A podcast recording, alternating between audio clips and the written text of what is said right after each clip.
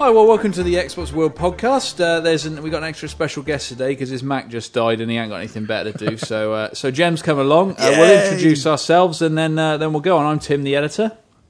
I'm Jem, the production editor. Uh, I'm Matthew, staff writer. And I'm all right. What are you doing? Hey, Hey, Are the- you I'm, Mike uh, this the week? Fonz. Because last podcast you were actually Matthew as well. Yeah, yeah. I I said the wrong name. Yeah, let's, let's not. Let's not. Dredge, yeah, let's, not that's right. you That's did. not- uh, was it as you were staring deeply into his eyes? let's not dredge up the past. Let's not dredge it up. Let's just talk about the future. We just call him the Gapper. Um, so yeah, uh, we're going to chat about Xbox and all the usual stuff, and I'm sure we'll have a few other bits and bobs to uh, to chin wag about. Mike's brought notes this week, so um, I don't know whether that's so many ominous or um, or just a sign that he's got lots to talk about. I'm playing a lot of games, Tim. A lot of games. Like what? well, Well, there's this one. There's this woman I saw on the street, and I pulled her into a bus shelter. That is not a game. It's a serious pastime. nah, it's more like a sport. Yeah, exactly. Um, yeah. So okay, I've been playing as everyone we should have anticipated. I've been anticipating playing Total War Empire. yep. Good? Street Fighter 4. Yeah, Total War Empire, I've been getting really stuck into it. I'm, I'm not playing as fast as a lot of people are because I have a job to do, thanks very much. But um, I'm, I'm sort of at about the halfway point now. I'm halfway through the 17th century, uh, the 1700s. And um, I'm about to give in the whole of India a taste of British steel. I found a, uh, a little section of India that is being run by a small or group rather than a big one. So, see, for example, if I go into India, just like wade on in, then they'll just reinforce us and loads and loads of guys after me. But there's one little group of guys who are isolated. They don't, don't have any involvement with anyone else.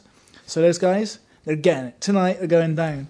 Now, over the course of the game, I've been like, so I was chatting to someone about this, and someone, uh, well, a friend, a friend of mine was saying, so I don't quite understand this game. It sounds to me like you know you have the entire world of war available to you, and you know it kind of is that way. Before I even thought about sending my armies into India, I sent in a bunch of uh, missionaries first to start converting the populace to my religion and to spy on the towns, to see how big the armies were and so on. Get the lay of the land, see how fast I can move my armies over the terrain, learn out where learn where all the big cities are and so on. Um, you know, you send in your spies to assassinate people and sabotage things, so that when you actually do get to fight them, they can't recruit so many men to use against you and so on. It's a ridiculously deep game. Someone earlier in the week said, you know, in this, this is a game which proves that more is often more, and you can you can just do so much. The map is so huge. I don't think I've played a game in a long time. When I first turned it on, I haven't played a game since probably the late '80s, where I turned the game on and was daunted by the task ahead. The map is that big. Just taking America took me you know, 25 years, to which some people are probably going to say, well, that's, that's far too long. But to mean, just taking America, you, you start off with the colonies, and they, they claim they'll join you if you take care of their, you know, their, their native problem. So it means you, I mean, it's called Total War Empire, so it means you have to do some of the more shady parts of, you know, empirical history, which is involves in some cases like you know total genocide. So you, you're, you're pushing through America and driving out, driving out the locals in favour of your colonies. It's you know, and of course the Spanish are doing the same, the French are doing the same. I'm at a point in the game now where the Spanish have the biggest navy in the world, have the biggest army in the world, and then the Ottoman Empire controls most of the world. So it's everything's really divided up. It's a ridiculously good game. It's uh, it's exactly what Total War should have been. I mean, you get a lot of people complaining it's not historically accurate, but Who cares? Who, cares as long as it's fun, Doesn't matter, does it really? It's Um, vaguely historically accurate. It's basically isn't like all, every nation wears the same uniforms to battle, just in different colours, which is a problem apparently. But you know, I I didn't really notice that as a problem. So Um, do you need do you need the world's biggest PC to run it then? You do need a beast of a PC. I've, I've heard people running it on tiny, tiny, puny rigs, but I wouldn't want to do it that way. You need some serious grunt to play it because even on my machine, which is a, a monster of a machine, uh, it's ridiculous. It's got, I think I've got eight gig of RAM and uh, 4850 um, graphics card, and the processor's not huge, but the processor's doing the job. And even then, I've got loading times that are long enough that I can sneak a couple of rounds of Street Fighter in right. every now and again. Like it's not. I mean, you know, normally you're talking like a thirty second load time. So I normally what I do is like before I enter a battle, I do a little search for a game on Street Fighter and and then play that while uh, while it's on the um, the pull screen, and then I'll jump into a battle because I have been just a junkie, just a fiend for games this last week. Yeah. And uh, Matt, you do Um. I've been playing a, a few things, racking up the achievements. Um, that's all you care about. that's all I care about. You're now. you're the you're, you're like life. you're, you're the Sam Allardyce of uh, gaming. You're anti-gaming, like he's anti-football. I'm anti-gaming. I'm, I'm all about the points. Um, so I've been playing Eat Lead. which is which is awful. which is not very good. Um, we're reviewing it in our next issue.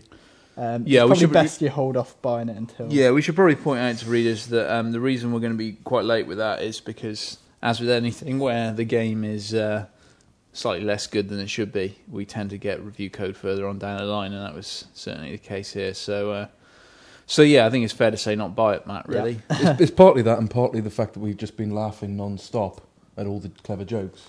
that's right. Oh, yeah, it's- it Just- has just- been It is time. very clever. absolutely hilarious. Just some of the gags, like that one uh, oh, oh, wait a minute, there are no gags in it. No, you said you found one. There was one good joke I, in I it. think, I think there were a couple of times that I, I didn't even chuckle, but I thought, yeah, that's clever.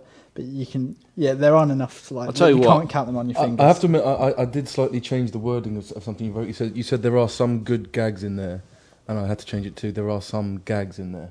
No, no, no. There are some good gags, good gaming gags in there, but literally about five. The thing is, you can't make a game which is bad and then charge forty pounds for Forty it, quid. And then tell everybody how bad it is. No. Yeah. Mm. Because then the joke's on them. Yeah. Exactly. The joke isn't the joke isn't on you as a developer. And the joke isn't on other games that you're parodying. The joke's on the fools who bought it. Basically, it's like, hey, look at all these rubbish things all games do. Then, hey, look at how we'll do that as well. It's like I was saying, if they'd done like, is the guy's like, "Hey, is this the boring tutorial?" And they were like, "Yep."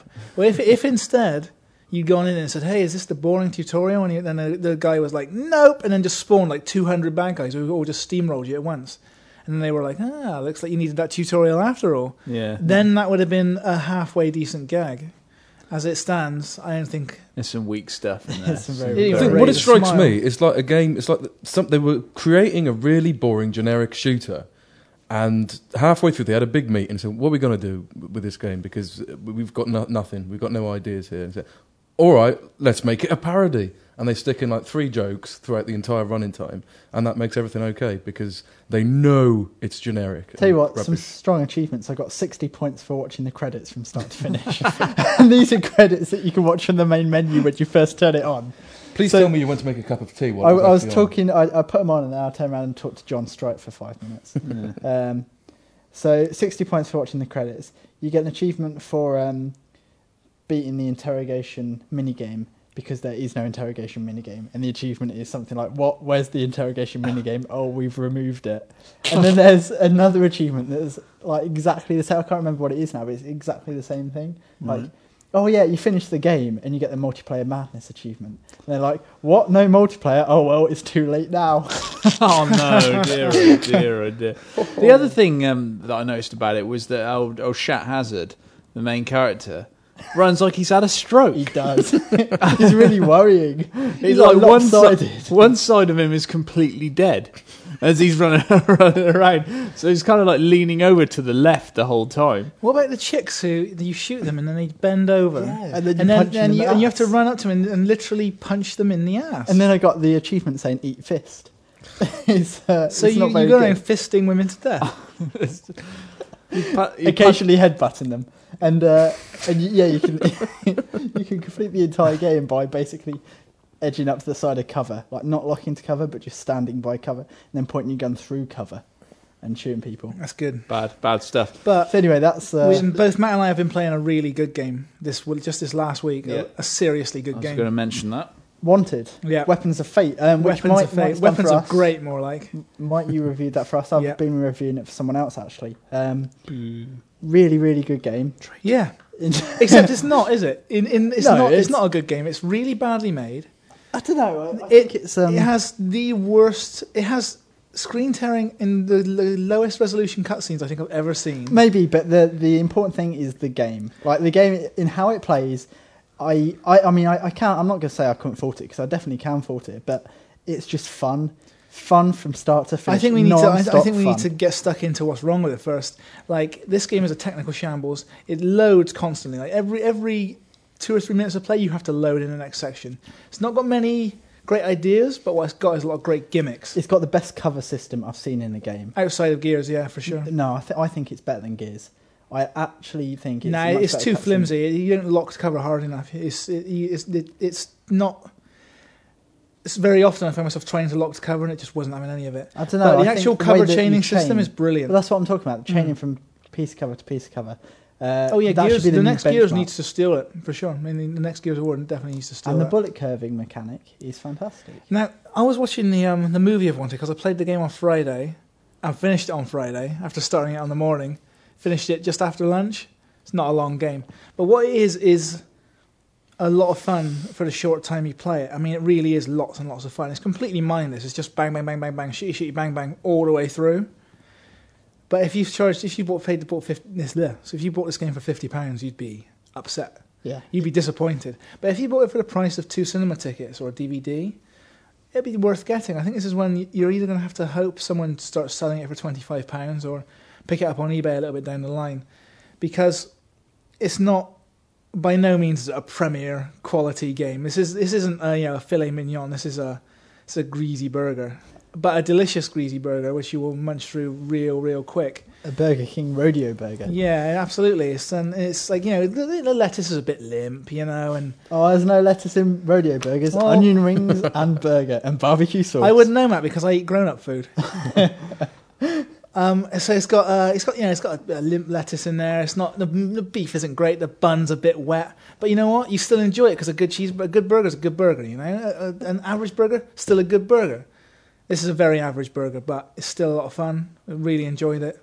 Um, Get, get Play a it- mixed up with the burger metaphor. and then I, and I was playing through the lettuce. I mean the uh, levels, and then there was a tomato. I, I, mean wasn't mixed gun. up at all. I think it was No, you. I think know, it was you guys who got messing. messed up. I'm messing. I, I didn't laugh at your messing. I'm gonna. We've also everybody. been playing um, Tomb Raider Underworld, or well, the DLC for Tomb Raider Underworld. Now, Beneath the Ashes, I think we're both in agreement was a good piece of DLC. Not yeah, too good big, level.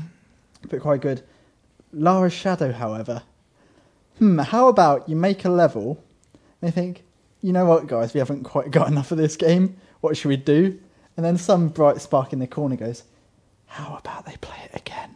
Yeah. So you play the same level twice. Yeah, you It's do. Slightly different. You yeah. do. You just play it twice. They they just reuse the entire room. You play through this big room, activate this machine, leave.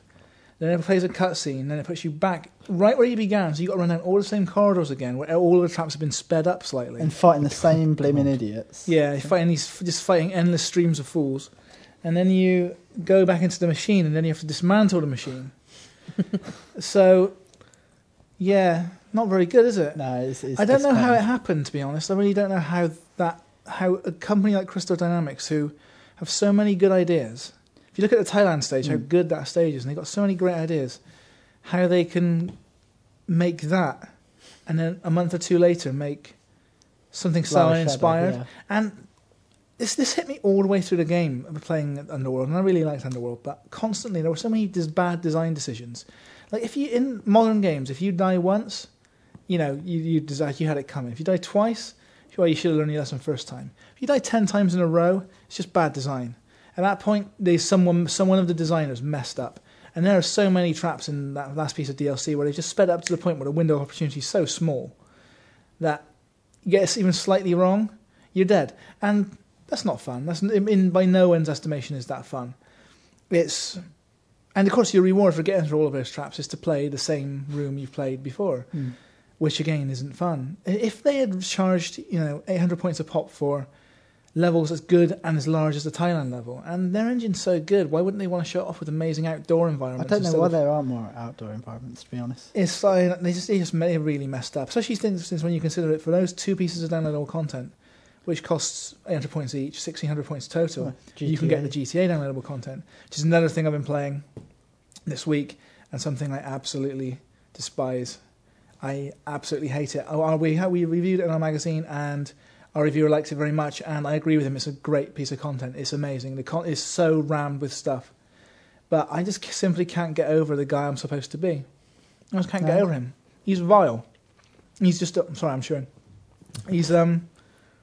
He's just the most vile, morally reprehensible character in I've ever played as in a game. I thought the idea was that he was supposed to be cleaning up the act of the bikers, and it was his boss, well, the you, gang if leader. you consider it cleaning up, you know, doing less murders but more drug dealing, yeah, then then yeah, At least he's not killing people, I suppose. yeah, Indirectly. he's just a truly vi- like. I mean, when you play when when I first played as Niko, I was kind of like, oh, guy, well, this guy sort of got himself in a bad situation So you know, I'll, I'll help him get out of it. You know, you sort of, you Mm. feel you sort of empathise with him. You're like, oh, this guy's in a bad way. But then, of course, as the game goes on, you soon end up having to, you know, kidnap innocent people and bundle them in the back of your car. And it's like, by the end of the game, yeah, okay, Niko is a complete men- mentalist, or he's a sociopath.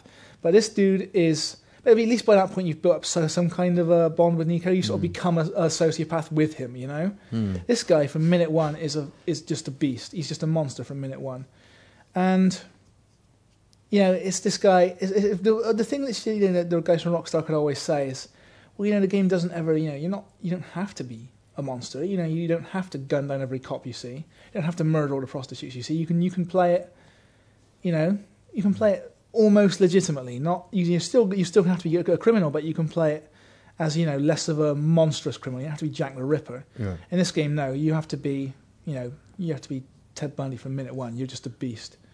He's a he's, he's a horrible character, and he's a, not a character I want to play. So even though I sat and played it for four hours, and enjoyed the missions, I dislike the character so much. I'm not gonna. I don't think I'm gonna see the end of it. Are you playing it, Matt? Um, n- not enough actually. I've been playing multiplayer mode of that more than anything. Um, I haven't really got stuck into the DLC story yet. I only did a couple of missions and then got sidetracked with other stuff, such as a Trivial Pursuit. Yeah, we had a, we had a game of that in the Trivial office, Pursuit, yeah. Played in the office. which Matt won. Yeah. No, we didn't. We didn't finish the game. We didn't finish the game, but we just did decide whoever had the most wedges by that time yeah, all right. would You win. had five wedges, Yeah, I think and then I only one had great four, big to be wedgie honest. from all of us. it was ridiculous. Though Matt rolls the dice, lands on a wedge. You're like, oh, that was lucky. Gets the answer right. Rolls the dice again, lands on a roll again square. Rolls the dice again, lands on a wedge. You're like, oh, that is lucky. Rolls the dice again, lands on a question square, gets the question right, rolls again, lands on a wedge. Every two dice rolls, he was landing on a wedge.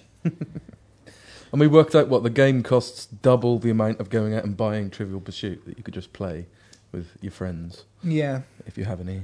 Some nice variations on, on the main mode though, but um, it should be like an Xbox Live Arcade game really. Like Xbox Live Arcade is the the marketplace is perfect for. Yeah, I see no game. reason not to charge. I mean, even if you charge 1,200 points for it, like, you know, Mm. Bang it out, get on the Same as. Monopoly. You know why? Look at the why- great games that are on the marketplace Catan, Carcassonne. These are really good games, like seriously good games. And 800 points a pop. Mm. You know, that's that's a great deal. Carcassonne was free for a while. I mean, that's incredible. Carcassonne is one of the most respected mm. games to come out of Germany. It's a fantastic game. So, 40 quid for a Trivial Pursuit. And I mean, I know in this day and age you'll probably find it for 30 quid, but even at that mm. price, because can still pick up a board for 25. I mean, it's not even like they bundled it with Monopoly. Mm. like, there's a couple of months right in between And the release Mousetrap. dates. That would have been good as well. All on one disc. That would have been fantastic. You could do uh, you could make a mou- you could make Mousetrap on the Wii and use the controls to like actually build the set. No, but then you'd Did have to touch anybody a ever Wii. actually play? Did any of you guys ever play Mousetrap, or did you just build it up and then set it off? I think I just Oh, built we it up. played it at yeah, some point. I can't Even really if- remember. You used to put water in the actual bathtub as well, so it was far more exciting. Messy, yeah. Yeah. Wasn't there a giant hole in that bathtub? What? No, there was two. Oh, no, that there was- was two. oh, There was one where the ball came through and another one. No, yeah, it was the pool at the end. There was an actual pool. Where you put yeah, there in. was. If you put, if, if you, Sorry, Mike. sorry, if you put too much water in there, it wouldn't set it off at all because it's too heavy at that point. It wouldn't take Yeah. the vibration. Pellet's just like talking to himself now. He's like, "Why didn't you like fill it out with a what? What? What? What's going on?" Having a nice little conversation with himself. We used to fill the little pool up at the end, the little um, little tub at the end with uh, Ghostbusters slime. Oh, that would have been From better. the, yeah, you remember the um, the firehouse, the Ghostbusters firehouse, where you could pour the slime through the roof? No, I don't remember that because I never had one. You didn't have one, No, I, I, wasn't- it was too expensive. but that's okay though, because you made up for it by meeting Ray Parker Jr. Yeah. I did. I met Ray Parker Jr. Uh, last week. Did you week fight before. him? I didn't, but he's a big man. You Yeah, I wouldn't think saw it. in the photo he, he dwarfs you. He's yeah. Well, I mean, I'm six foot, so he's mu- he's about six foot with with the silly hair. He's about six That's foot what I mean. six. That's why you should just call him out. But he's like Mike Tyson, massive. He Big looked like the. Predator. If you actually watch him in the music video, he just looks like Michael Jackson or something. This tiny little thing. That music But- video. T- tell the story you told me about. Well, so I wish uh, we went to see Ghostbusters at the Soho Hotel, um, and the first thing we went into the cinema, all us games journos, and it was dark, and they, suddenly the screen came alive, and it was the original Ghostbusters music video, Which, by the way, is one of the worst music videos ever. and it's just we just pissed ourselves laughing all the way through it. It's, It's so a bunch cheesy. of like celebrities Chevy shouting Chase. Ghostbusters at the camera and really hamming Not it just out. any celebrities, though. yeah, uh, Mike. Chevy Chase. The greatest comedian to ever walk the, the earth between the years of 1984 and there's John 1986. Candy and Danny DeVito, and it's just the cheat, and it's all this terrible 80s neon phones and things like that. And we were just laughing all the way through it. And the second it finished, the PR guy in charge stood up and said, Wait a minute, Ladies and gentlemen, Mr. Ray Parker Jr. And there he was in the front row. And we're just like, oh, And it God, wasn't like you were sort of laughing, like, "Ha, this sure is a wheeze." And it was like, "This is shit." We were pretty much just going, "Pfft," the Pointing screen, and laughing right. at the screen. And he was just like, great big grin. Hi, guys, it's me. Oh, dear. It's me, Ray Parker Jr. from uh, Ghostbusters fame. I bet Ray, well, Ray was well up for that. I bet he went, and everyone was sort of stared at him blankly, and he went, I ain't afraid of no ghost. and they went, oh, it's that guy. oh, I think that was the PR guy doing that. But no, it was still uh, one of the greatest days in my uh, long career in games journalism. Enjoyed So, it, yeah. didn't you? Enjoyed it. It's, it's a shame they didn't get uh, the the entire gang along. It's not very, very usual that you go to a PR event and everyone's kind of happy because everyone was just really enjoying the game. There was like no, you know, you'd have to think hard to find. I mean, there are bad things about it. I don't know how much you want, you want to talk about this, but No, go and get into it. I mean, the the bad bits about Ghostbusters on 360, you can't drive Ecto One, which is a massive miss. You know, you want to be in control of Ecto One at some point. Well, but, well, the thing is, we, with for a Ghostbusters game, we all sort of wanted the same thing, like a kind of GTA Open Ghostbusters. world, Mm. yeah. Yeah, Ghostbusters Theft Auto, where it's like an open world and you actually go on jobs and every now and again, like a story mission interjects, but you can take like little side jobs busting ghosts. Do you want to know the really annoying thing? What's that? You've got that on the Nintendo DS. Ah. The, the Nintendo DS version is pretty much like the old. You remember on the Spectrum Hmm. where you were actually running Good the game. company and you had to go off and do these missions. That's what the DS is like. And uh, but at the same time, this is like the new movie. This is written by Dan Aykroyd and Harold Ramis. Yeah. It is Ghostbusters three, and it's got Bill Murray performing as Peter Venkman. All this Have brand new to, dialogue. have you got to hear Bill like. Murray do his dialogue now? Yes, exactly. When, we, and when we saw it first, they were only showing the lines between Yeah. Ramis and Aykroyd. Oh right. Well, uh, apparently, well, the the developers were saying that um, Bill Murray was just an absolute dream to work with because the whole thing about Ghostbusters is they've been trying to get back together and do stuff for twenty years now. Mm. And Bill Murray was the only one who just refused to have anything to do with it. He said, "No, He you're all too old. You're too? Yeah. fat. You can't fit the proton packs on anymore. I don't want to do it." But apparently, he spent the whole day in there playing Peter Venkman in the voice booth, and he just came out whistling the theme music and said, "When are we going to do another one of these?" I don't know if it's because he's got huge tax bills now he's sixty or something, but uh, that you know, uh, Ghostbusters three is supposedly going into production this summer, and you watch if there isn't a, another game to tie in with that, which will be exactly what you look what you're looking for. Mm, well, I hope so. Yeah. I think it will be more like that. But no, it's uh, be- besides the fact that you can't play, you can't drive Ecto One, and there's no drop in co-op, which there is on the Wii of all things, but but not on this. There's we we I mean on 360 and, and PS3, you've got all loads of multiplayer uh, games, loads of different kinds where you can actually play Peter, Ray, and Egon and everything, stuff that you can't do in the main game. So it's got loads more going on. Obviously, it goes without saying, it's far more than Nintendo. But um, yeah, there's no there's no co-op in game, and it follows the story. Um, but I don't know. With my fanboy hat on, it's late nineties. I really, it, it is. It is just. I mean, it looks great. It's what? Late nineties. What, 90%? Yeah. I thought we were talking about late 90s as in the No, year. no, I was like, 19, that's, what stopped, 99. that's what stopped me. I was like, No, I'd give it 97, 98 with my fanboy hat on. But I'll give it. I'll, it's- I'll give it a seven. I'll give it a seven out of ten. With yeah, my and then non- they're, Exactly. they're minus 27%. I realise I won't be reviewing it, but uh, I, I cannot take my fanboy hat off. It's glued firmly to my head. Tenuously speaking about the Wii, this weekend I've been playing Kororinpa 2 and Mad World on the Wii. Have Oh, you been yeah, playing it with the of Kuala balance board? what? Kororinpa is like a mar- it's a Yeah. marble rolling. Have Kind you been Oh. trying it with the balance board? No, I haven't done. I haven't got a balance board because if He wants to buy Wii Fit, eh? because he wants to buy Wii Fit, exactly that. Um, but no, I, I've been playing um, Kororinpa 2. Great game. Love the first one. Sequel is just like everything the first one should have been. The first one had so few like Mm. levels, and it was no, no nothing in the way of like. I was gonna say nothing in the way of story, but honestly, we didn't want a story, and we got one in the sequel. Um, It's like when they introduced the story to Super Monkey Ball. yeah, Uh, uh, some games just don't need stories. you don't need it. You just need a ball to roll around in some really good stages, and that's what it's got. It's a great game. Everyone should buy it. Everyone's going to sit there and think that's not for me. No, this game of Kororinpa 2 is for everyone. Grab it. I think it's called uh, Kororinpa Marble Mania or possibly Kingdom Marble Kingdom or something. I don't know, but it's a great game. Google's your friend. But I've also been playing Mad World, which I know you'd be interested in, Tim. yeah, what do you think of that? Massively violent is what I think. Um, I think it's a bit underwhelming from what I've seen of it. um, it's It spunks its load too early. Like being able to put some, being able to stick some guy on top of a spike and his guts shower you, like from minute one, I think is like spunking its load. It's you, you- it should be it should be a build up. What you're saying is it's like Mortal Kombat if you didn't have to fight to do the death. If mode. it was Yeah. just fatality after fatality, Mm. that's Yeah. it. Yeah. Um, well, it's clearly made by the same guy who was working on God Hand. I think I'm right in saying that. It feels like Yeah. feels a lot like God Hand. Um, except in God Hand you felt powerful if you were very good at the game, and it was a very hard game to get good at. And God Hand was a great game, but if, and if you got really good at it, the stuff you could pull off is incredible. There's stuff on YouTube which is just sick. If you um, if you're good at the game, you can make it look incredible. In Mad World, you don't have to be good at the game. You can make it look incredible from minute one by sticking a lamppost through someone's head and a bin on top of them and throwing them into a bin which slices them in half. Like you know, or throwing or picking them up by their lapels and holding them in front of a train as it comes along. It's madness. I mean, it's brilliantly fun just because it's so mad.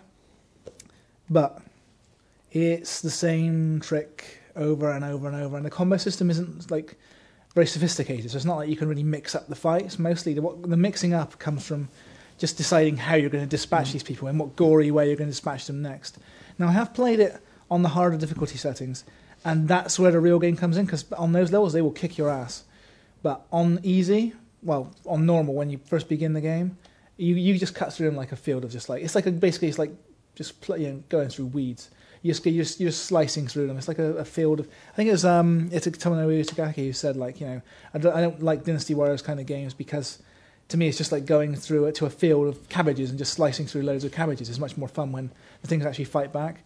Well, on the normal difficulty setting in Mad World, nothing fights back. You're just you're just an unstoppable truck. It produces just gore everywhere you walk. On the plus side, it is funny and it is massively, massively violent. Two things which I do approve of. It's way funnier than Eat Lead. Let's say that. What did you think of it visually?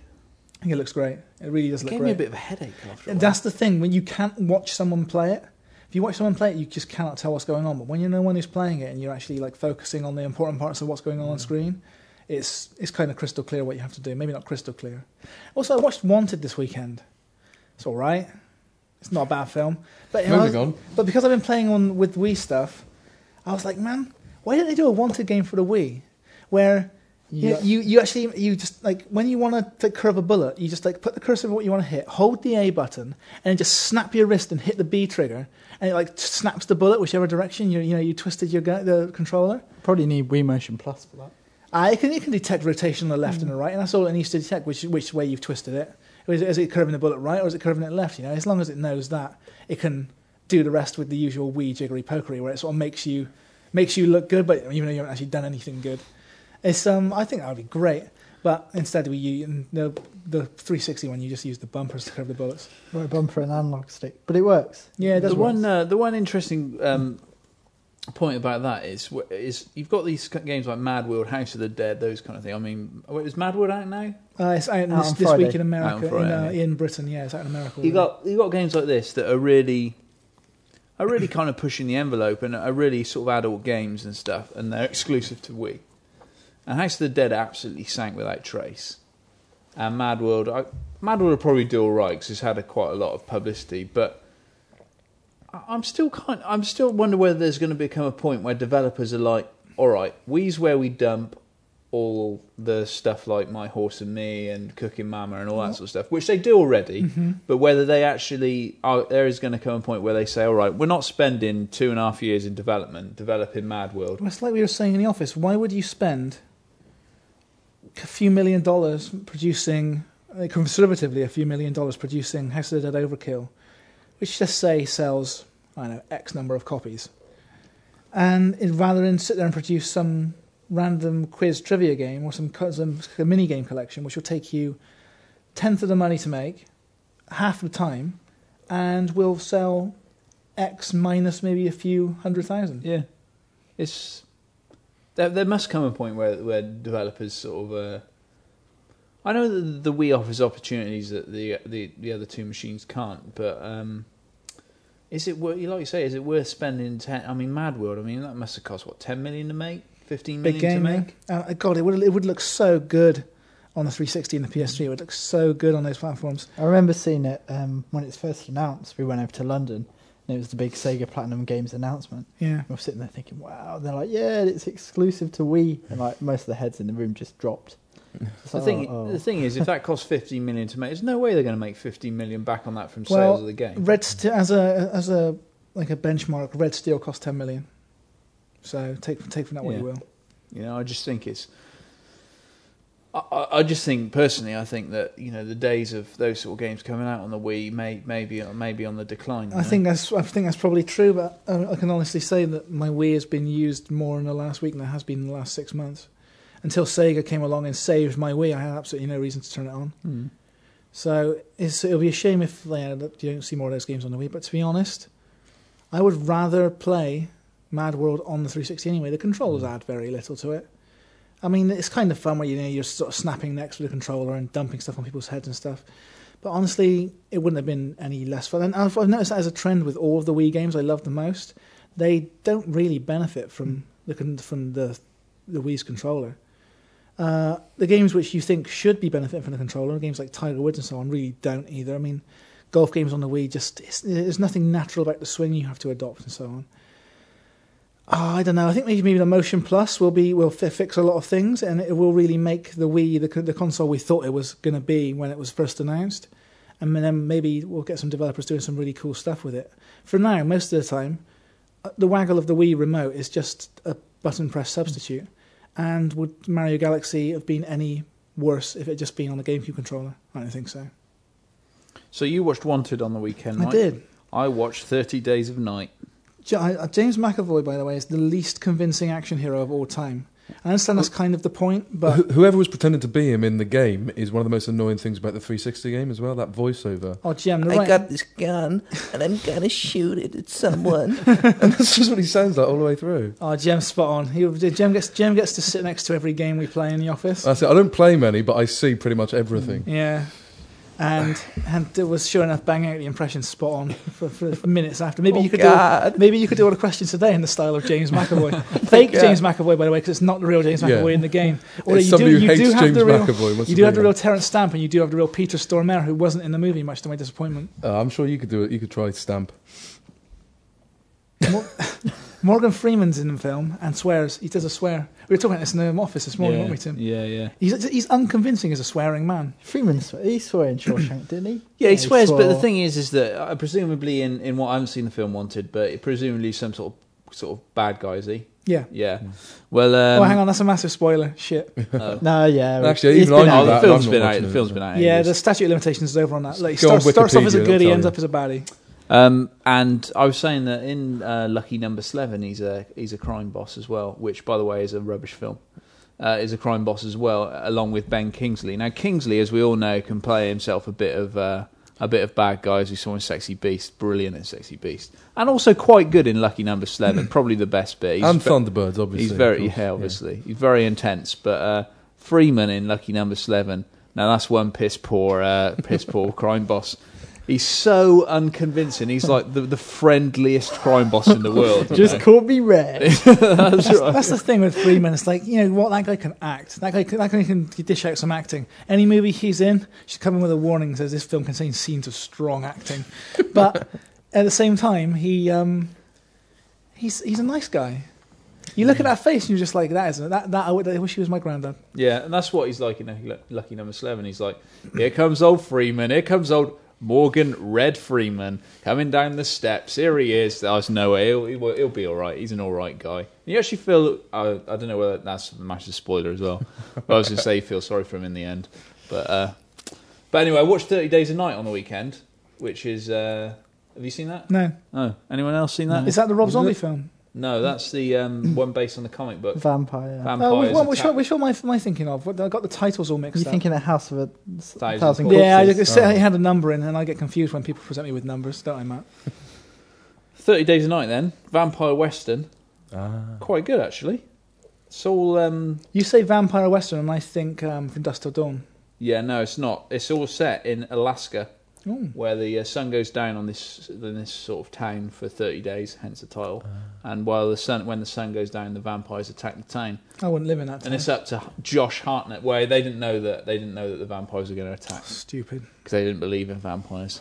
Good though, very good, nicely filmed. And that's my We review. were watching, Tim and I were watching a trailer for Dead Snow the other day. Dead Snow Dead is Snow? a um, like the same thing. uh, God, is it Icelandic or Swedish or Norwegian. Norwegian? Thank you, a Norwegian film about a bunch of kids go to go do lark around in the snow on the mountains, and they meet a creepy old dude there, and he's like, there was some some messed up shit happened in these mountains back in the day But I- in Norwegian. in Norwegian. Yeah. Yeah. Like, he's like, I don't, I don't recommend. He said, you guys come up here to monkey around. How old are these kids? I don't know. Oh. Seven. Late teens, early Like, 20s. yeah, early 20s. Oh, 20s. okay, right. I'm calling them kids because I'm an old man. So Eight or nine. yeah, A really nice taste He- film. he's like, you know, this these for these people, you know, this is a bad place. You don't want to be here. You should go because you're not showing us like, you know, this is this is a bad place. And then the kids are all like, silly old man, silly old fool. Uh, what, what's, what, what can he possibly tell us that we don't know? Sure enough, the sun sets and out come the Nazi zombies. Are you joking? In full Nazi in, in regalia. full uniform, and they run, they sprint, and they salute Hitler. yeah. Yeah, Sounds It- brilliant. That sounds like a strong film. Nazi zombies, and so the kids take them on with axes, ice axes, on snowboards, on on uh, skidoos, and uh, with chainsaws. yeah. To the to um Ode to Joy, to the mu- the, the music Ode to Joy, which I want to know from Blade, That's from cool. um Die Hard. What's happened to old Rainy Woods? It's gone like. Yeah, I don't know. Oh, that's Yeah, gone yeah. very quiet. It's a good name though. I'll always be. I'll always have a special place in my heart for being called Rainy Woods.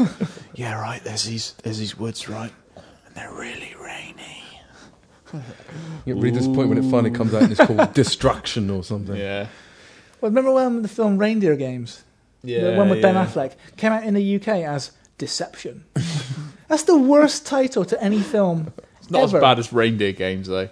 That's pretty bad. What's I, I'm sure it has a double meaning. It means like some sort of espionage thing. I haven't seen It's the an it's American expression, yeah. Yeah. more more than anything. Reindeer Games, yeah.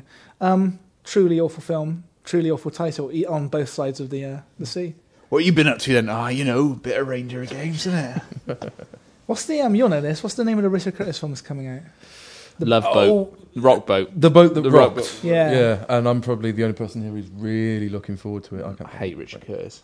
Well, you know, there's a lot of things to dislike about him. But, uh, any, anyone who made um, Love Actually, anyone who Oh. had anything to do with Love Actually. yeah, but he also made the Tall Guy, which is better than any of his other movies. Love Actually, Jem.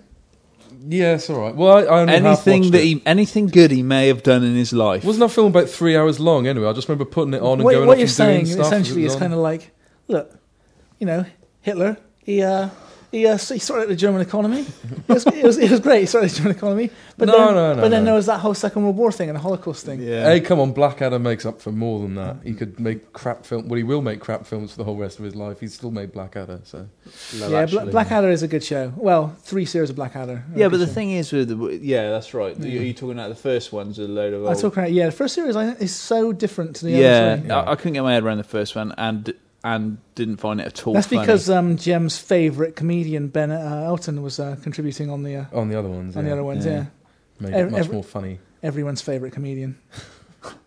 apart from Jim Davidson. Or Alan Carr. I guess I was the only person who watched Comic Relief as well the other day. No, um, yeah, I It, didn't it was watch just it, like it's an interesting point. About ten thirty eight p.m., Richard Curtis must have decided that everyone in the country's just got to switch off, just like that. He got Alan Carr and Fern Britton in to present like three hours Fern of the Britton show. Fearne Cotton? Fern Britton, what the? Fern Britton the Fern funny no Fern Britton, Fern Britton, The one from the big morning. lads from the Ryvita adverts. Yes, I'll be damned. her and Alan Carr, and for like three hours, and that was it. I gave up. I I watched Current Relief since I was like seven, and watched it all the way through, staying up late. I just switched Jem right likes off. himself a bit of comedy. We'll say that for our listeners who don't know. And back in the uh, day, I remember watching uh, Comic Relief, and it was like, like 'em or lump 'em. It It was like it was Griff Rhys Jones and Lenny Henry, and you know, well, basically comedians you recognise sitting on a panel just hosting it for the whole night. It was about comedy, basically. yeah, and about poor children, obviously, Jem. Don't forget the poor children. Oh, I forgot them. yeah, I should have given some money. yeah. I maybe did- if, it- I maybe did if it was buy a funnier, bit you would have money. given some money. But as a, but instead, they had Fern Britton and uh, Alan Carr. They have Well, to pay exactly. out. And I now. turned on the I show. did ask for my money back at that point, so it was a bit late.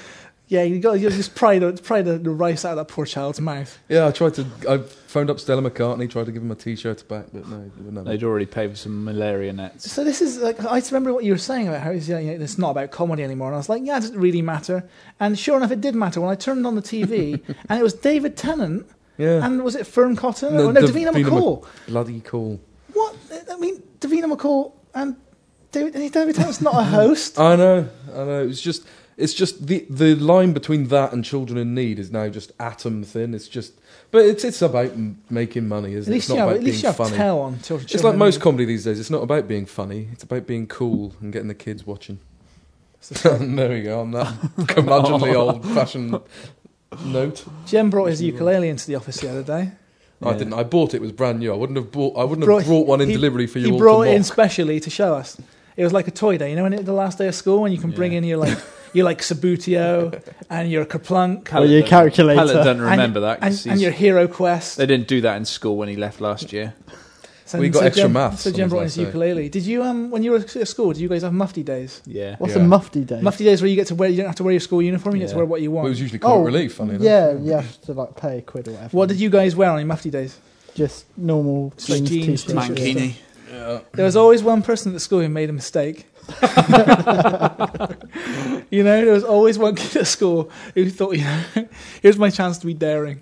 Here's my chance to really express myself. And would come in in like some kind of suit with, Mel- with you know, like Melanie Griffith and Working Girl shoulder pads in, you know. I remember in primary school when one boy came in dressed as a girl. Oh no! Rather missing the point. That happened at our school where two boys came in. They were like just wearing a dress, their mum's dresses. They were like, "Let's just do it. We can wear whatever we want today." It's one of us got sent home in a, in a Oh, display in a display of. Well, it's, it's, this podcast is Nazi heavy, Nazi-esque, um, you know, fa- of fascism. They were sent home and told to change into something more befitting the, the spirit of Mufti Day. So they changed into a short skirt and a blouse. yeah, that's right. Yeah, there was always. Yeah, you're right. There. Always one person who would strike out, or Yeah. whose mum would dress them on that day. It would make the mistake of like you know, because I was when I was a little kid, I was um, I was unlucky enough to have a mum who, well, I mean, they're not unlucky enough, but lucky enough to have a mum who would dress me smart for school. You know, that's a good thing. No, it's not. It's a good. It's a good thing when the the, the fellow fellow mum, your fellow parents are like, "Oh, your son's he's so smart in his shirt and his trousers and his little jumper. He looks, oh, he looks so smart. I wish my son were that smart." And everyone else is just like jeans, t-shirt, looking at me like all these little six-year-old judging faces. Did you carry a briefcase to school? I could imagine that. No, I didn't. I had a luminous green bag, which was bright green, and it was really cool. Everybody thought it was real cool because it was luminous. It was like because you know when you're cool when you're a kid, you think luminous stuff is like Oh, glow in the I still do. Yeah, it's just it's some badass shit. And I used to hang it up on a hook, which had a picture of a cat on it, Yeah. just in case you oh, couldn't read your own name. You'd have a pictures on there, but I could read my own name because that was another thing my mum thrust upon me. Your name. yeah, that's Yeah. right. Hello, you. so, what else we've been playing? Then let's go back, get back on the games. Really, Oh yeah, haven't we? video games. Yeah. Uh, well, we've had Velvet Assassin in the office. Oh, I've yeah. been playing a bit of Velvet Assassin. It's uh, Splinter Cell Chaos Theory with It a woman, is, isn't it's, it? It's quite Splinter Cell-y. Uh, it's nice to play another stealth game because we haven't had too many. and I once were- again, Nazis. and Nazis. Um, Mike and I were trying to remember, you know, what stealth, ga- what proper stealth games are on the 360. And there's where Splinter Cell Double Agent, there's Hitman, where's what Tenchu Z. Mm. But apart from that, that's pretty much it. Yeah, Splinter Cell was always the flag bearer for that. And not having not had a Splinter Cell for a long time, and with the next Splinter Cell going to be very different to the last ones, we are sort of short on shadow stealth games. Yeah, ones where you know you crouch in a darkened corner, you have to watch enemies patrolling, see their pattern, and then like sneak up behind when the opportunity is Yeah. there. Of course, even And Manhunt 2 was a Wii and PS2 exclusive. Yeah, so it's it's nice to play another one. I mean, the quality is. Um, I don't think it will be up there with say Splinter Cell Conviction, um, but it's just or even it's just- Chaos Theory. Or yeah, but uh, it, it's just nice to play something different. So I think that's something that's a a potential highlight on the horizon. By highlight, I mean low light. I mean, in, in the middle of light. summer, it might be worth a rent. Like, yeah, And by low light, I mean light, and by light, I mean dark. that's the one, Tim. So um, so no, we've been. I got to playing that admit, the Pallet. I was looking over your shoulder, and I wasn't massively convinced by what I was seeing. Nah, it's um, it, it's nice just to play something different for a change. Yeah. From, the- from I put it this way, I've been playing Eat Lead that morning. Yeah. So, uh, So any game. Any- It is a real Fingers. palate cleanser then. yeah. and uh, what else have we got in the office? We've got we've got a few things. Well, I guess the big the big thing at the, at this precise moment is the first details about Bioshock Two. What's everyone's take on that?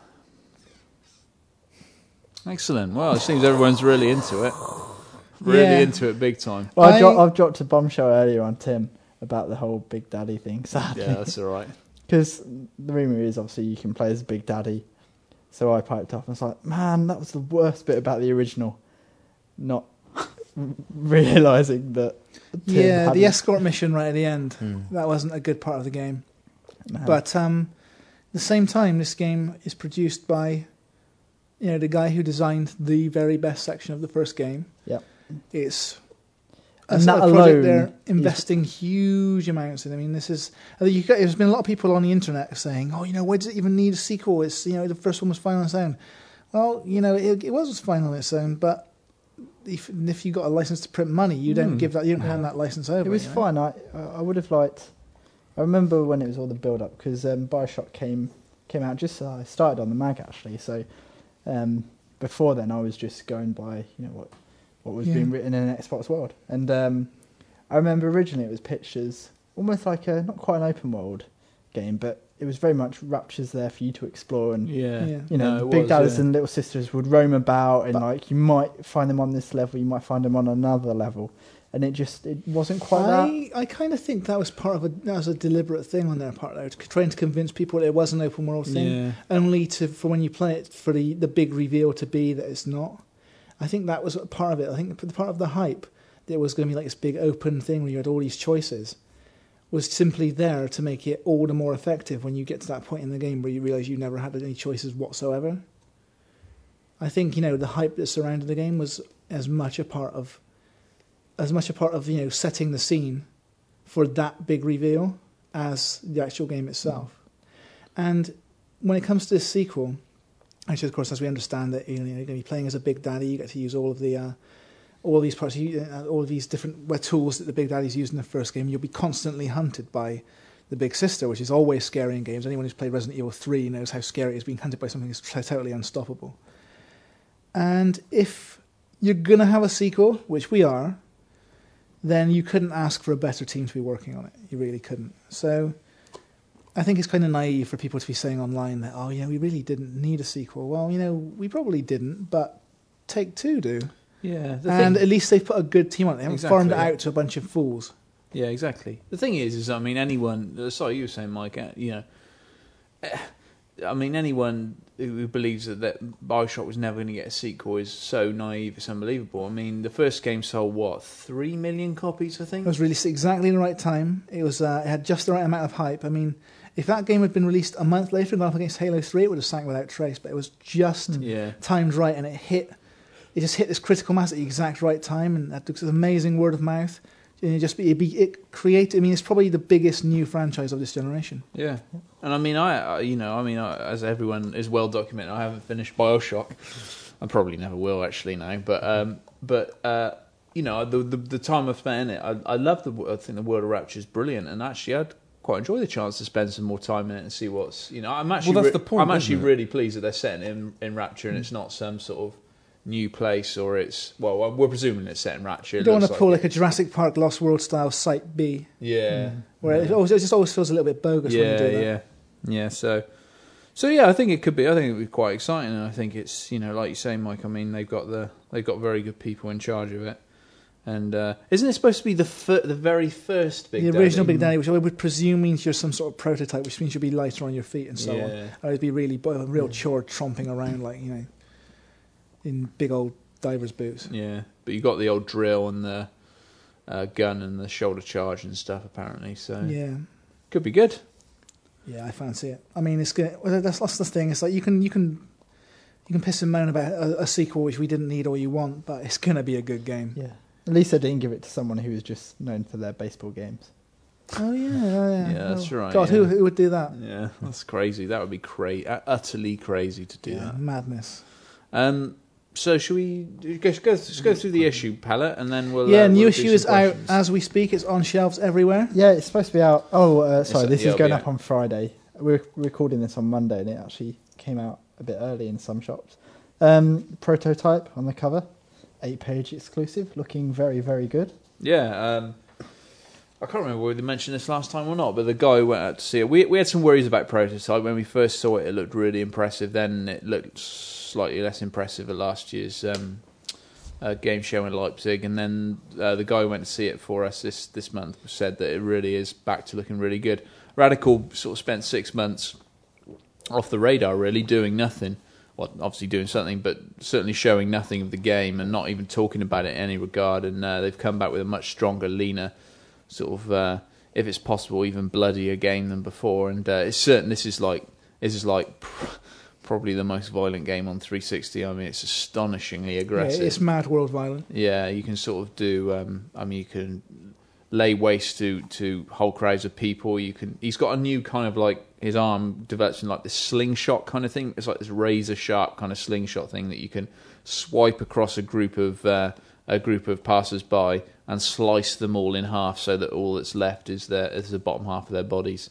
So it's um it's pretty violent. Um, but it's got a kind of. I know it sounds ridiculous within the context of having just said that but it- it's got a kind of like fun slant to it as well. I think there's going to be a real sort of crackdown vibe, crackdown vibe to it, where you can kind of just go and bounce around the city and kind of like, you know, sort of just have fun with the environment and like leap tall buildings in a single bound. You can stay airborne for a while now. He's got like a kind of flying squirrel kind of uh, a dynamic to him where you can jump off a, a skyscraper and kind of swat, swoop down. But anyway, it's all in the mag. It's uh, eight pages of really hyper detailed stuff, and it's really worth a read because their prototype is looking very, very impressive now.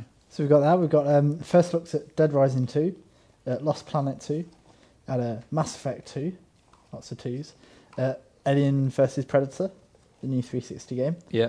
Um, I went over to, down to Brighton to Black Rock Studios to take a look at Split Second, Yeah, people will be hearing quite a lot about that online at which the moment. is the guys obviously who made Pure.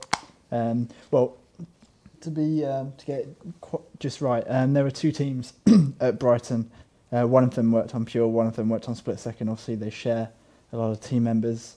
Um, interesting fact: they're not all working on Split Second right now. Oh, I wonder what they're working on. I wonder. Um, we've got looks at uh, Just Cause 2. Been on that. Um, Terminator Salvation. Lots and lots and lots of um, good games coming out later on in the year. We've also got a few features in this issue. Strong features Versus across Light. the board. Yeah, we we got our, Northern ver- our Lights. very own Nordic person to do a feature on Nordic games. If if you want people to do, you know, on, on Nordic games, you need to get someone out there because Yeah. they know their stuff. Yeah, and we, we got them we got them to like you know pay a visit to the studios and actually start banging on doors for us. So yeah, I think he's got in- exclusive interviews at IO, Remedy, Dice, um, Starbreeze. He's got them all basically. yeah, all uh, of the major players in the Nordic world. And make no mistake that that's the you know the Nordic region is where some of the best games in the world are coming from right now. yeah, absolutely. They've got some interesting buildings like this one here. The stairs look like they're going round the side of yeah, the building instead they got of some crazy buildings. And I, I was saying to Mike the other day, the old um, the old red brick mini scraper from uh, from Star that Starbreeze live in. Check it out. Where's that? Matt's just going to flick to it now and just leave dead air. So I'll keep talking. Hey. There's something about um, the architecture over there. It's wonderfully minimalist, and and just in, the spaces are fantastic inside. It makes me very sad that, to look at the offices we're working in. Yeah. We're recording on a very warm day today. Sun's finally got his hat on. Hip hip hip hooray! And sure enough, the uh, the, temp- the heating in future is still set for dead of winter. That's right. So Yeah. so we're we're all just melting at our desks. Absolutely. I'll tell you what I really love. I love the fact that if we want to change the temperature in the building, they have to go get someone in Bristol to Yeah. change it, which won't take effect until the following day. That's good. I And didn't just know for people that. who aren't But you did familiar work with for Future Publishing when we actually worked above a Chinese restaurant, Yeah. so it's a bit of a step up still. The, the, for the people who don't know the geography of the West Country, Bristol's what, 11 miles away? Uh, I cycle every day. If, if you're talking central Bristol, it's 13. Yeah. So Michael, it's you good could've that gone it's, back it's this good that the lunchtime. the AC's 13 miles away. Yeah, I should just cycle back to Bristol and got him to flick that switch. Yeah, so turn it down, guys. Um, what else we got? We've got a Hitman feature, which is a look at um, games that made companies such as you know Bungie before Halo. And of course, we're weren't not really a big saying that you know Halo was the first game Bungie made, No, they but made it's like Halo made them superstars. Yeah. It's the games that made these companies superstars. Like Marathon was huge, uh, you know, Myth was huge, but it was it was uh, Halo which made them the superstars. Uh, we've got a load of reviews. Um, couple of first and a reviews in there lot as of well. uh, strong numbers on those. Yeah, reviews. what uh, what is our average review score this uh, I think issue? it's something like fifty-one point six. Yeah, really? I fif- thought it was 51. 39. No, we've got a we've got a few few sixties. Few, Quite a few stinko Better games. than Who'd have decent thought it games. was 50 Cent bringing up the average? Well, it's actually Sega Mega Drive Ultimate. So that shouldn't bring it up the average. The best Uh, one. that, that ain't even a That, game. yeah. That Um, ain't anything I want to play. a few stinkers like Shellshock, uh, And, uh, X Blades, bringing X-Blades. down the average. So, um, so yeah, uh, a few mixed reviews in there.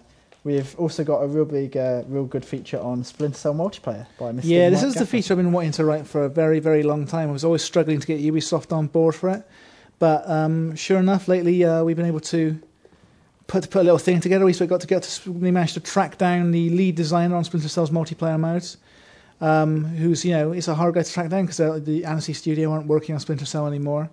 But we managed to track him down and I had a chat with him.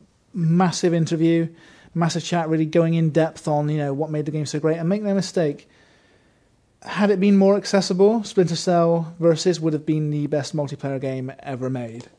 As it stands, it's probably one of the best multiplayer games of the last generation. It still stands up rock solid to this day. Um, you know, the fact that it's not in widescreen aside, and it's you know running in low resolution on your telly. That those small things aside, it's one of the best multiplayer games you'll ever play. Even if you don't play it, there's a lot to read and a lot to be interested about there because it sort of really looks at how hard it is to design uh, a multiplayer game, particularly when the two sides have nothing in common with one another, when they're when they're completely different. That's a massive design challenge, and uh, they're um, Matt's laughing.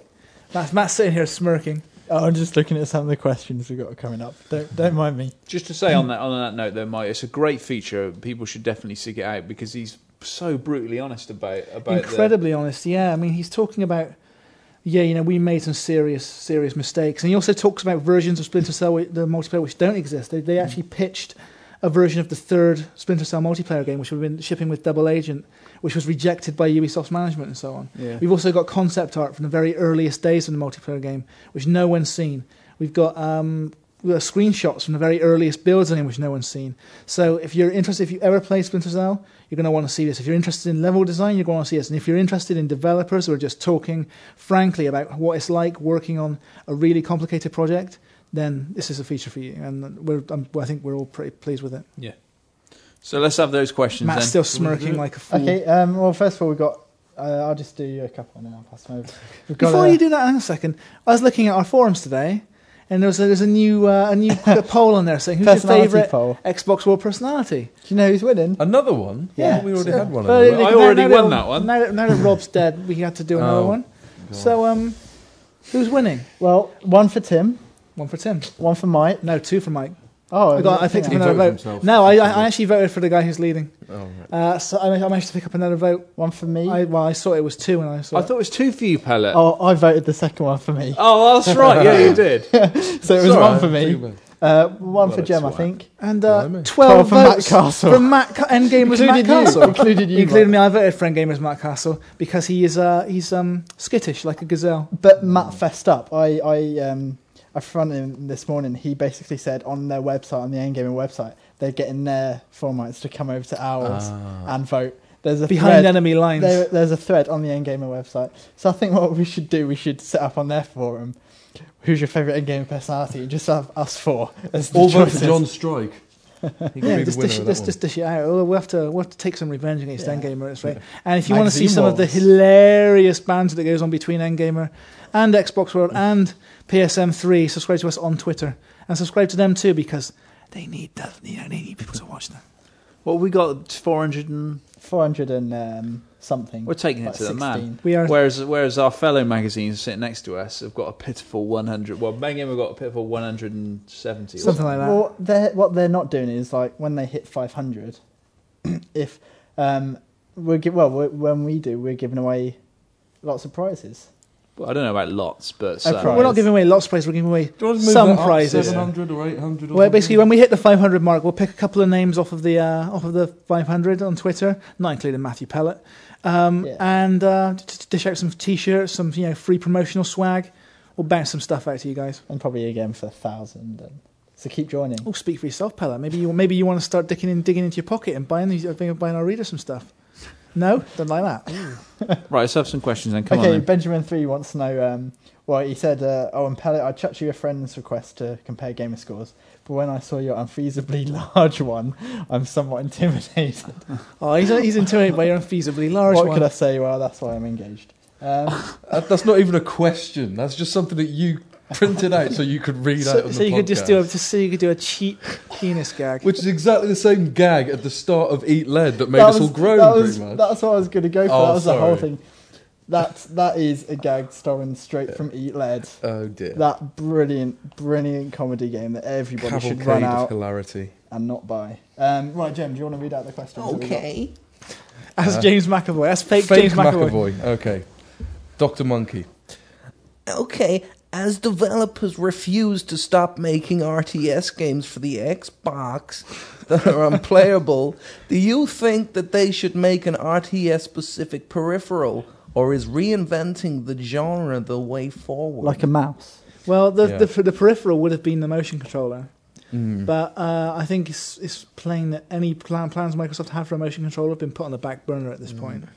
The of course, you know, if you have a high res console, capable console like the 360, and a pointy controller which works like the Wii one, grouping units and sending them off to do their own thing would be you know fairly easy. As it stands, the controller's just not up to the job for most games. I think I think the case reinvention is the key. Like we saw with EndWar, Yeah. really really good RTS game. Well, RTS inverted commas um, that would just totally changed the format. I was saying this to to Andy uh, Hartup, who uh, is one of the guys we use uh, on the writing side of things, who was uh, reviewing Stormrise for us this month. Now, Stormrise, without giving too much away, is one of the brownest, greyest games I've ever seen in my life. On the one hand, and it's also got some sh- shonky controls you wouldn't believe. I said to him, "D- "Don't these people, you know, don't these people look at EndWar and think, now there's the way to do, there's the way to do strategy games on on a console." Command and Conquer and Halo Wars and all those things, they've all tried to do variations on a theme and none of them have worked. Everything, none of them, not not one of them has worked. And, And, we've had and so many as well. Supreme Command. yeah, and Stormrise doesn't work either. It's just well, because, the interesting thing is, when I was over in Leipzig, I spoke to the Stormrise guys, and they have played uh, EndWar, and did nothing but talk smack on it for the whole time I was there. They actually came over, and I went down to. Um, well, they they demoed Stormrise a few months back now, and obviously the thing is, the the main guy from from EndWar, uh, Yeah, Michael Platte, yeah. he used to work with the Former Stormrise Creative guys. Assembly guy who was uh, brought on by uh, Ubisoft purely because he knows. And Boy, were they strategy. looking down their nose at EndWar. Yeah, They were basically saying, Their "Oh, con- it's an RTS light." Yeah, their It's contention so- is that it's very basic, very simple, very dumbed down, and theirs was much more complicated. To that, I would argue, this, there's what I would argue to that is Mike's it's playable. End War game is playable. You know, RTS is playable. Yours isn't. So who looks silly now? yeah. Um, EndWar is, has proven that you know you can do strategy on a console if you redesign it from a core level. And we're hoping to look at it more in a couple of issues' time, in fact. But if you look at um, you know, and really go in depth on it, is if at core level, EndWar works because the core has nothing in common with the traditional Yeah. PC RTS. Uh, Stormrise also is very different to traditional PC RTS, and it shares a lot, you know, a lot in common with other console RTS games like Full Spectrum Warrior and so on. But you're commanding lots more units, and they come up with this brand new control system. They figured would you know be re- completely redefine the way we control real time strategy games.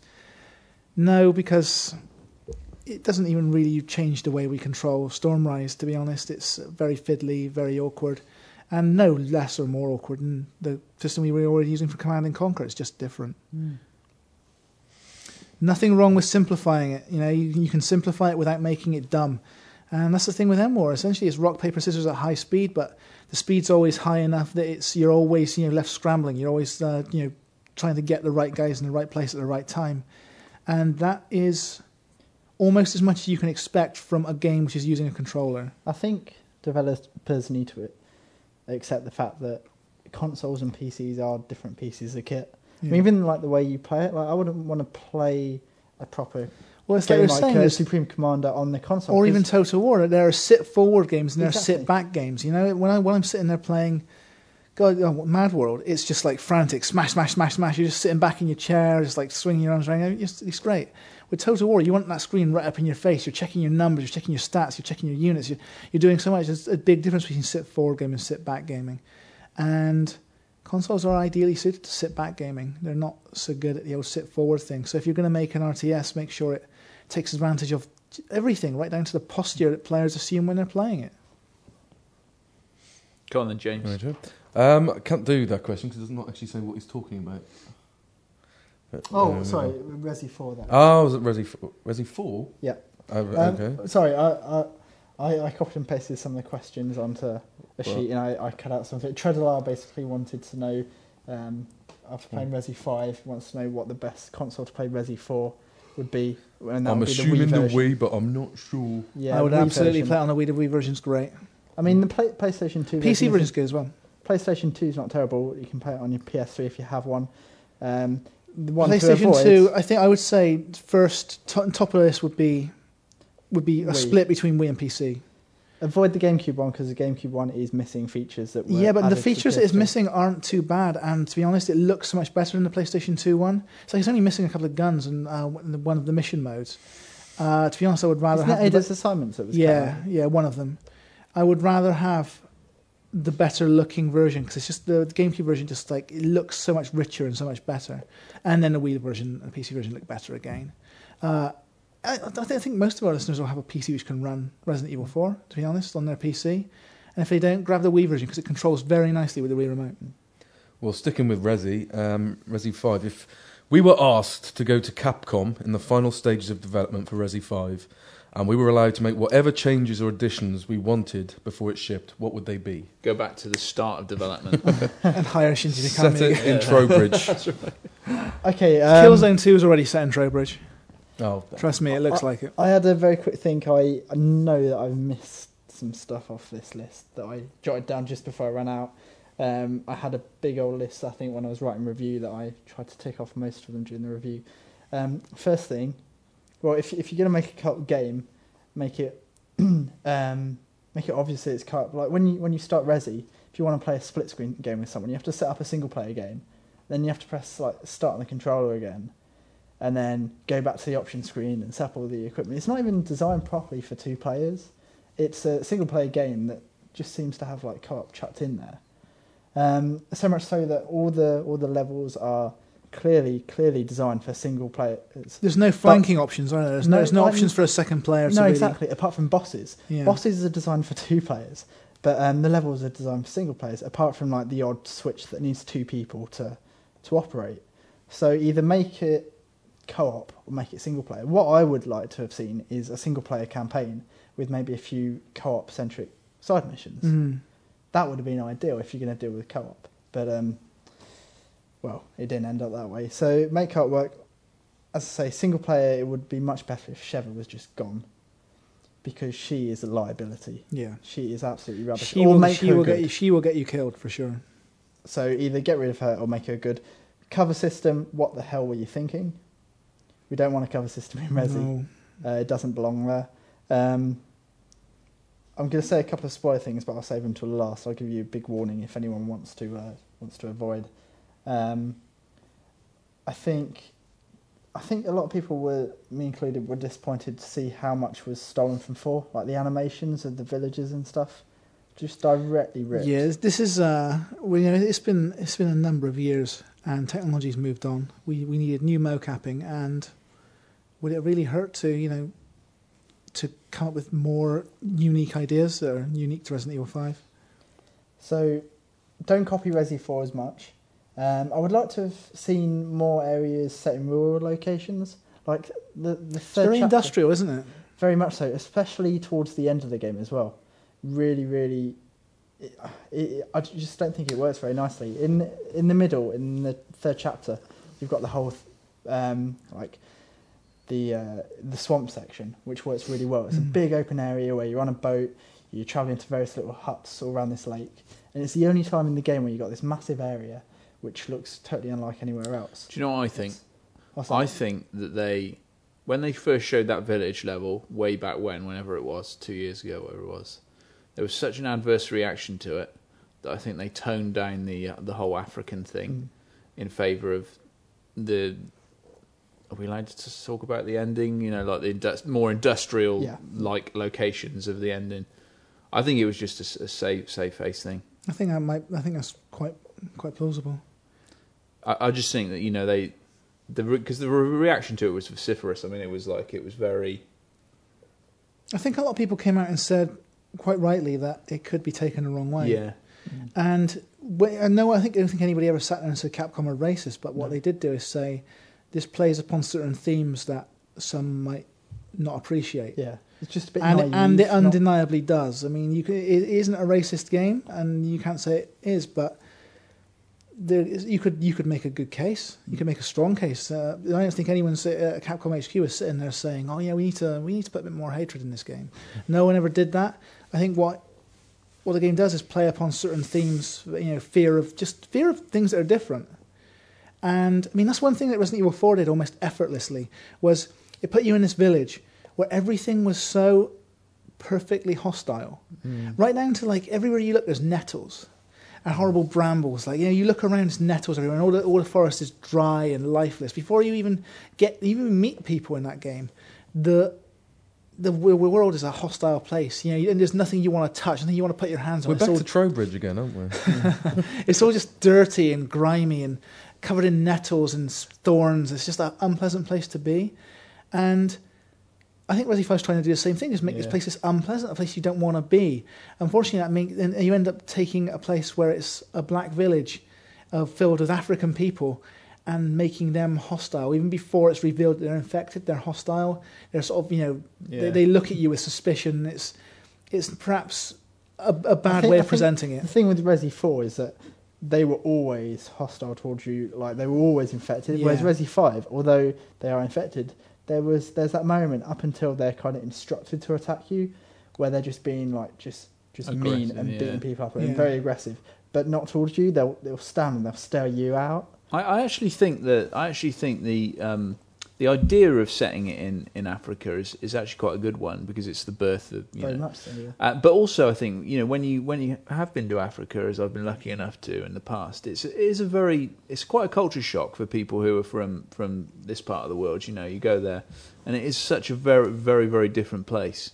And I think that it is a it was an opportunity for them to. I agree with Mike. I think it was a real opportunity to kind of for them to explore that kind of area. You know, where you're going to a a new, very very different culture, very very different environment and stuff. But they just approached it the wrong way. Yeah, Mm. it should have had. I mean, certain travel guides give like different locations a culture shock rating.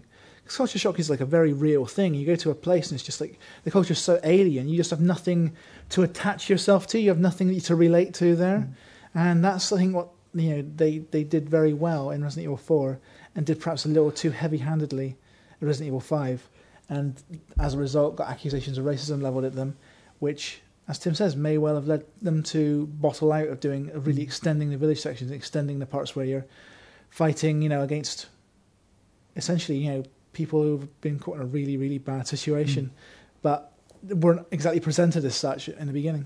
I think uh, there are too many corridors and not enough like playground areas. You know, large arena type areas where you can get flanking maneuvers in and stuff. Back I would like we, to have seen um, a flip of that. L- Far less corridors. Corridors should be linking these playground areas. Yeah, Not, there's not nothing less and then interesting than just an empty long corridor. And we're talking to uh, one of the lead designers on Splinter Cell Conviction back when we saw it, when we did the reveal on it a couple of years ago, which worked out really well, you know, for Ubisoft. Um, we so we, we I was chatting to one of the lead designers, and he said, you know, so much of what we are doing is taking inspiration from Resident Evil Four, and to have that structure where it's a path and then it opens and then it closes back to a path and then it opens again and it closes back to a path and it just keeps on closing and opening closing. So you always you always know where you're going. You're always following one route but when you get to a certain section you get to improvise within that area and then you're on to the next section and it's straight again and then you get to improvise once again onto the next open section. And there's not enough of those open sections in Resident Evil 5 there's too many of those corridors and it doesn't do the corridors as well as Resident Evil 4 I don't think that that they had any confidence in their characters either. Such like the executioner guy, who we saw for ages, Mm. was the the guy with all the nails banged in him with all the nails with the big axe. He appears right at the start, and okay, from now on it's gonna be spoilers. Um, so just give yourselves five Tune minutes if you don't want to minutes know. yeah Um, and then he's dead straight away, and they just revert to the chainsaw guy. And from then on, like the the sub boss throughout the game is is chainsaw guy. But the shows no executioner's, a great character. I mean, he's I a really good villain. It is one that they came up with, but instead they defaulted back to Resi Fours. Their version of Doctor Salvador. Um, and then continuing the spoiler line, um, I think the whole thing with Jill is preposterous. The way she's introduced, the stupid explanation for her. And the other thing is, is I mean, you knew from the start it was her. I mean, even Yeah. if you don't, even if uh, they didn't reveal it, obviously, But, but, they don't reveal it until the end of the fifth chapter. like it's They're some teasing it all the way. yeah, like it's some massive reveal when anyone with any sort of resi knowledge, even vague resi knowledge, knows it's Jill Yeah. Valentine. I mean, what's the big surprise? So that was really not handled very well. Um, like all this teaser, teaser stuff with someone in the tank, like, they should have done something with Sherry in that. Yeah. Because we all know that Wesker possesses Sherry and that, you know, she was injected with stuff before. So they should have continued that line. Um, and talking about Wesker, the end with him, they should not have done that. The whole the whole thing with Wesker, I think, is preposterous. Anyway, they've turned him from what was a, a a cold and calculating killer to a preposterous Devil May Cry style. Superhuman. Yeah, exactly. Billy Someone who can Idol-like. teleport, which is just that shouldn't belong in Resident Evil, not some teleporting freak. Is he? Uh, I'm still, and, and I'm not sure what it is. I'm not sure if he's supposed to be teleporting or just moving so fast he can't Oh, be seen. It's it's a bit of both. I think Yeah. it's mostly supposed to be so fast, But, in, the in, way in it's game, it works as teleporting. Yeah. And they sh- they shouldn't have done that with him. And then the fact that in the end, it was really really bad boss fight. yeah. Um, with Yeah, the terrible boulder section. If you if you trigger the bold, boulder bit at the start, then you'll die that you'll die. There's no way to get around that. So cheers for getting me stuck on that section for about 45 minutes, Capcom. And uh, and then they kill him off, which is just massively, massively disappointing from a fan's viewpoint. So end of spoilers. I'm sure people will still be turning this off. Um, So the answer to the original question was everything. yeah, mercenaries, good. That's in. Um, I like the fact that they're patching in uh, um, versus multiplayer. Although I'm not quite sure why it wasn't in there to begin but, with. but I mean, it's almost an uh, admission that they got things wrong with five. That they're talking about six as being a total reboot. Yeah. Well, b- before it even came out, they said that, which is just talk about no confidence.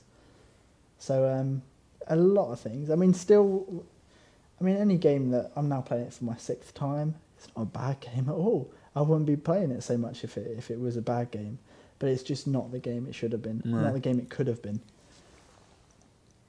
Any more questions?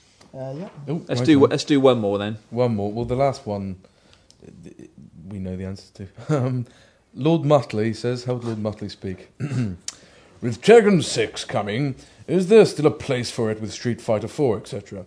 If you could only have one, would it be co-op or oh, he's, how many questions? Three questions. Oh, three questions. Well, I want to do the t- Tekken 6 one because I've actually got an opinion there. yeah. Um, yes, yes, I, I've got a soft spot in my heart for tech, and I don't. I'm not sure why. I think it's just it was the beat 'em up of choice when I was at university. it always for was, yeah. Shenanigans. Tekken's massively accessible, really easy to get into. And Street Fighter 4, you know, this completely different kind of beat 'em up. Very Absolutely, different. completely different. but so, also, I think what's quite important is that Tekken is rubbish and Street Fighter is awesome. Yes, well, you would say that, but and and I do prefer Street Fighter, but it, they're, they're I, too I had, a, different. I had a lot to like about. There's a lot to like about Tekken, but Tekken went off the rails a long time ago. The fact that it used to be really, really like easy to get into, really accessible.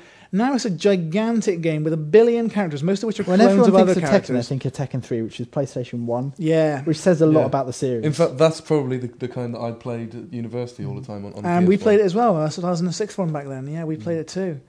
Um, I like the silliness though, and, and the kind of cheesiness at the whole it's thing. it's it's like you know, is there a, is there room for Halo in the world when COD 4's come out? Well, yeah, Mm, there is. Is of there is there room for COD 4 when COD 5's come out? Yeah, well, yeah, there's apparently there still is because it's still very very well played. Is there room for Street Fighter when uh, Tekken comes out? Yep, and a lot of people are going to play it, and a lot of people are going to say I'm, I'm wrong for um, not liking Tekken 5 and 6, but. Uh, that's okay. I mean, beat 'em ups always. Uh, beat 'em up fans always have their poison. How much do we know yet about Tekken Six? Because I think, uh, and it's be quite likely. I think with the We amount of a lot. I characters, mean, it's in the arcades the amount of characters that you have with Tekken Six, um, and the kind of crap they are, you know, like just just chuck an animal head on, on It- here and things like that. There's no, there's no character design worse than Tekken character design. But this is why it would be perfect for character customization because it's so loose. Soul it's Calibur not- style, yeah. Exactly. And that is what I really, really want from a 360 beat 'em up.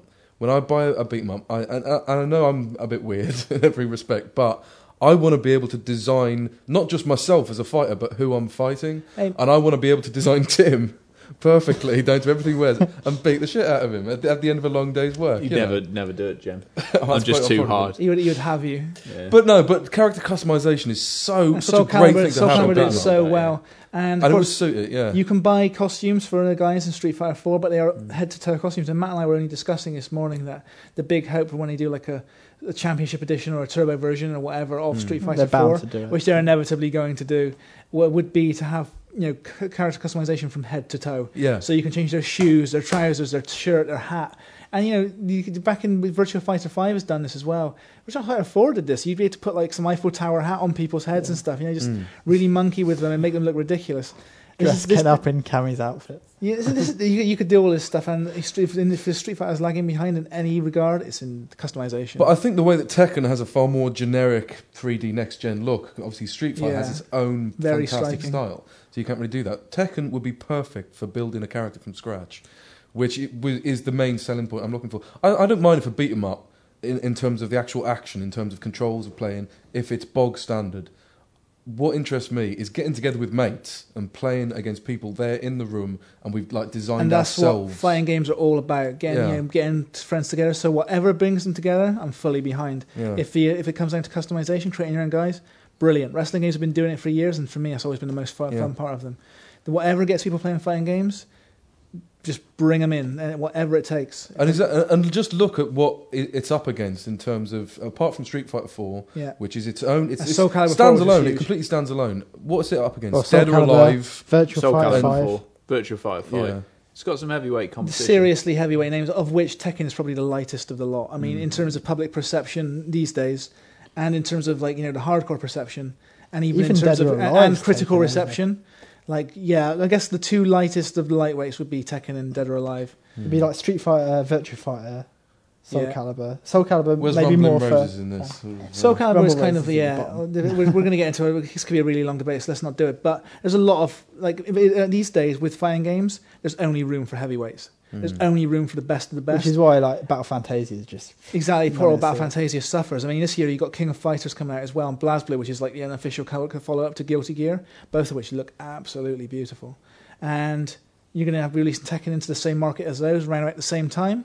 It's going to be an, it's, it's, it's a great year for fighting game fans. don't say forget Mortal Kombat. Forget that one. Sold 1 million copies. So yeah, so the answer to the question is yes. Yeah, you, you can't you can't mock Mortal Kombat if Who's going to pick it up? Do we think? I, I don't know, but whoever many picks it up is on to a winner. I'm telling you, because this the one this year was Chateau, but it was it still sold a million copies. Hmm. Okay, it had the DC thing as well, but I mean, even so. Mortal Kombat's still a really strong brand, really, really strong. If Midway sell it, they'll be selling their one asset, their one, hmm. their key asset. So yeah, there we are. Uh, hope you've enjoyed listening to the podcast today. Remember to uh, go onto our website, xboxworld360.co.uk, and if you aren't already following us on Twitter, make sure you do. It's twitter.com forward slash xboxworld360. Do post your questions on our forum, and we'll try and read them out at the next podcast. And until then, thanks for listening. Bye bye.